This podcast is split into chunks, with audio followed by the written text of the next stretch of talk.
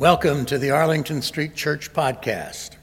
Boston Sanctuary since 1729, Arlington Street continues today as a gathering place for progressive people of faith in the Boston metropolitan area and beyond. Please visit ascboston.org for more information about this historic Unitarian Universalist congregation. We're located at the corner of Arlington and Boylston Streets in downtown Boston, Massachusetts. Arlington Street Church gathered in love and service for justice and peace. Some of us think our way into acting, and others act our way into thinking. Those of us who act our way into thinking tend to subscribe to Phyllis Richter's beloved adage sometimes it's easier to ask for forgiveness than permission. Obviously, the world needs both kinds of people, and we'd better get to know one another. What I know for sure, though, is that when the situation is dire, you need a critical mass of actors triaging the front line. The thinkers should stay back and figure out how to get us out of this mess. This is pretty much how the world looks to me right now, teetering on the brink of disaster. And I find that as a people, we are somewhat frozen in terror. My friend and colleague, Reverend Jim Robinson, tells about a recurring nightmare he had throughout his childhood.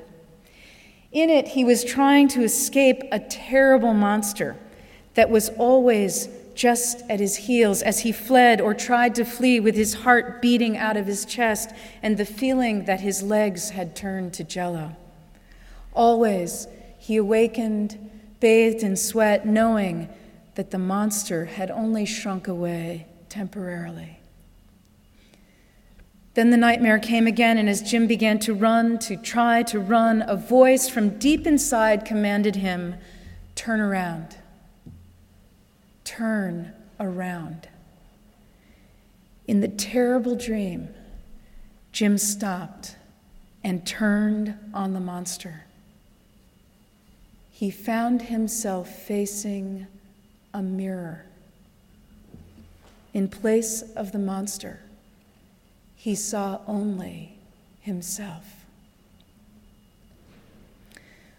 What does it mean to be chased by our true selves, frightened to death of ourselves?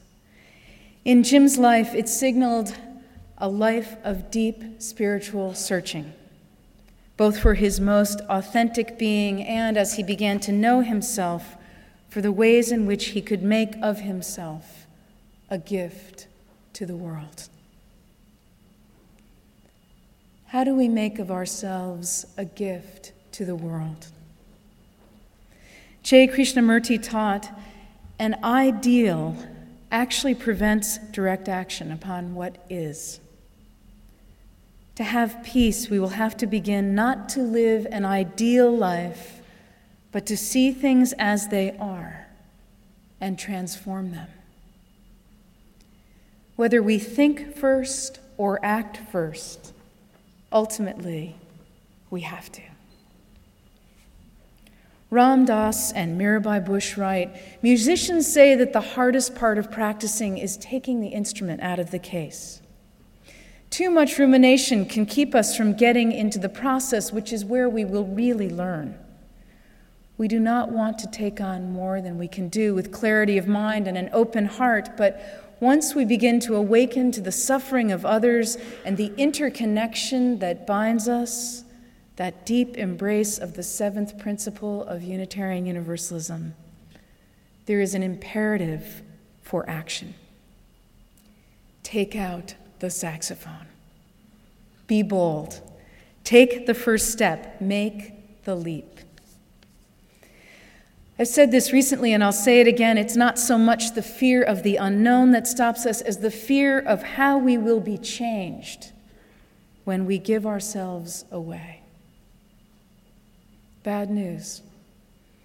I suspect that we do not really know what love is until our hearts have been broken opening our hearts to care deeply, even to love the world means we risk breaking our hearts.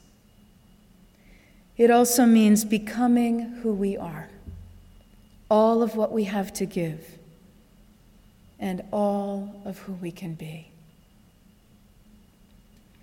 Fear, fear, fear. Here are Ram Dass and Mirabai Bush again. Working with the homeless, the poor, and others on the edge reminds us of our own vulnerability and the compromises we have made in our lives to create material security.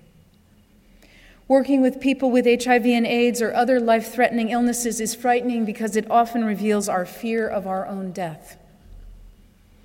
Working with international issues shows us the fragile balances in the world order and how close we always are to war and possible annihilation. Working with the environment reveals deep fears of losing the very ground beneath our feet, the water we drink, and the air we breathe. But these fears are there within us anyhow. When they become more apparent, it's a gift. They keep us awake to what is there. To a point, fear is an amazingly effective stimulant. We can use our fear to increase our awareness. True freedom, though, is an open state of fearlessness. I pray for that. Pray for courage curiosity, willingness, flexibility, and great love will also help us take effective action. Neem Karoli Baba said, You can plan for 500 years, but you don't know what will happen in the next moment. I am uplifted by Isaiah, known to us as a prophet from the 8th century before the Common Era, but who was once just a regular guy. God asks, Whom shall I send and who will go for us? And Isaiah, acting his way into thinking, responds, Here am I. Send me. I wonder how many of you have had the pleasure of reading the great Hindu myth, the Ramayana. In my favorite passage, a monkey named Hanuman is asked to serve Prince Rama by leaping across the Indian Ocean to carry Rama's gold ring and a message of love to his beloved wife, Princess Sita, who is being held hostage on the island of Sri Lanka by the evil, ten headed, 20 armed demon king, Ravana. Hanuman has grave doubts as to whether or not he will be able to do it, and no idea about what awaits him on the other shore. Perhaps there was someone else, he thinks, someone better suited to the job than a monkey. But as the tale tells it, there was dismay and faint sorrow, and it was time to be strong. Hanuman agrees to deliver the ring. The little monkey is the symbol of total devotion and selfless service. It is said that he is so close to Rama, a variation of Ram, the word for God. So close to Ram that he is known as the breath of Ram, or as we might say it, spirit. Here's my favorite part of the Ramayana from a translation by William Buck. Picture this Hanuman climbed a high hilltop and looked out over the vast ocean. He held his breath and sucked in his stomach. He frisked his tail and raised it a little on the end. He bent his knees and swung back his arms, and on one finger gleamed Rama's gold ring. Then, without pausing to think, he drew in his neck and laid back his ears and jumped. It was grand.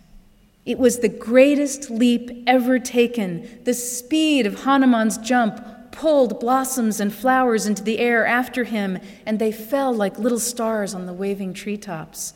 The animals on the beach had never seen such a thing. They cheered Hanuman. Then the air burned from his passage, and red clouds flamed over the sky, and Hanuman was far out of sight. My spiritual companions, may we face ourselves and face the world, arms wide open. Courage, courage. Here are we. Let us leap. Amen.